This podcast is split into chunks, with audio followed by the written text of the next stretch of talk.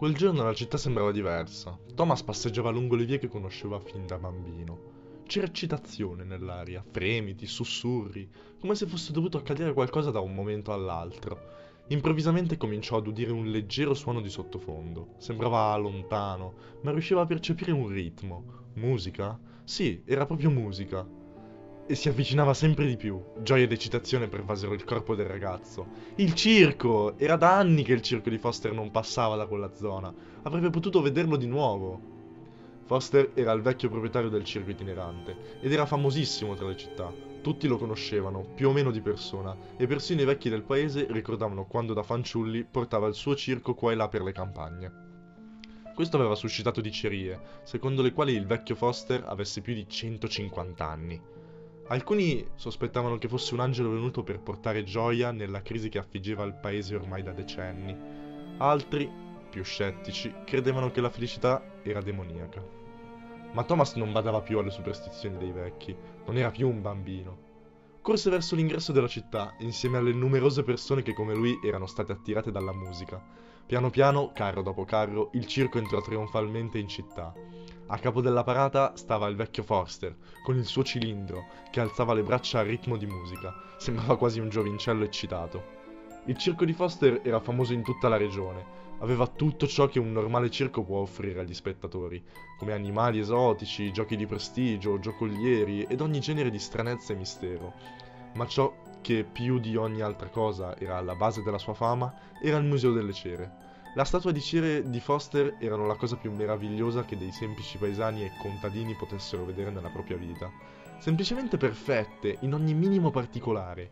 Ritraevano contadini, soldati, nobili e anche semplici paesani, di ogni sesso ed età, ritratti in modo così realistico che ognuno si aspettava in cuor suo che scendessero dai podi su cui erano poste e incominciassero a camminare come se niente fosse ma il vecchio Foster sorrideva allo stupore della gente e ripeteva tutto merito dell'artista, miei cari, alla base di una statua perfetta ci deve essere un artista perfetto.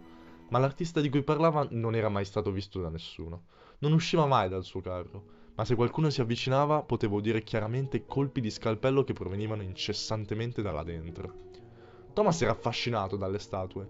Quella sera vagò qua e là sotto il tendone del Museo delle Cere, fissando i volti delle persone ritratte erano bellissime, tanto che allungando la mano si aspettava di sentire il calore della pelle, ma tutto ciò che percepiva era la fredda e liscia superficie di cera. Si chiese come venissero lavorate delle creazioni così perfette, e così decise di chiederlo direttamente al signor Forster. Costui accolse con un grande sorriso la domanda e cominciò con la solita tutto merito dell'artista, mio caro, ma Thomas lo interruppe. Gli disse che quello lo sapeva già, ma lui desiderava vedere l'artista al lavoro. Foster lo fissò con un volto imperscrutabile. Se davvero ci tieni così tanto, vieni davanti al carro dell'artista dopo l'orario di chiusura. Ti aspetterò lì. Thomas era al colmo della felicità. Finalmente avrebbe potuto capire il segreto di quella fattura e magari avrebbe anche potuto chiedere all'artista di fabbricare una statua del tutto simile a lui. A notte inoltrata si avvicinò al carro. Il vecchio Foster era lì che lo aspettava. Caro ragazzo, incominciavo a temere che non saresti venuto. Seguimi, ti farò conoscere l'artista. Gli aprì la porta del carro e si rivolse nuovamente a lui. Coraggio, entra! Le- lei non viene con me? Oh no, ho del lavoro da sbrigare, faccende burocratiche, non sai che noia. Thomas gli sorrise ed entrò nel carro. La porta si chiuse dietro di lui. Il mattino dopo un amico di Thomas arrivò nei pressi del circo, cercandolo. Era sparito dalla sera prima e non era più tornato a casa. Con stupore si accorse che il circo stava facendo i bagagli. Ma come, signor Foster, ve ne andate di già? Eh sì, il tempo vola, mio caro. Tra un paio di giorni dobbiamo essere a Blackberry. Ma non è dall'altra parte della regione? Un motivo in più per partire al più presto. E così, dicendo, gli fece l'occhiolino. Il ragazzo si allontanò passeggiando tra i tendoni, mentre gli aiutanti di Foster si davano da fare per smontare il tutto. Passò anche davanti al Museo delle Cere e si accorse che c'era qualcosa di nuovo.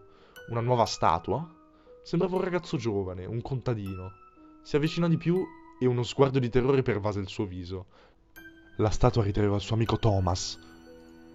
Ma quando lui allungò la mano e la toccò, sentì solamente la superficie fredda e liscia della cera.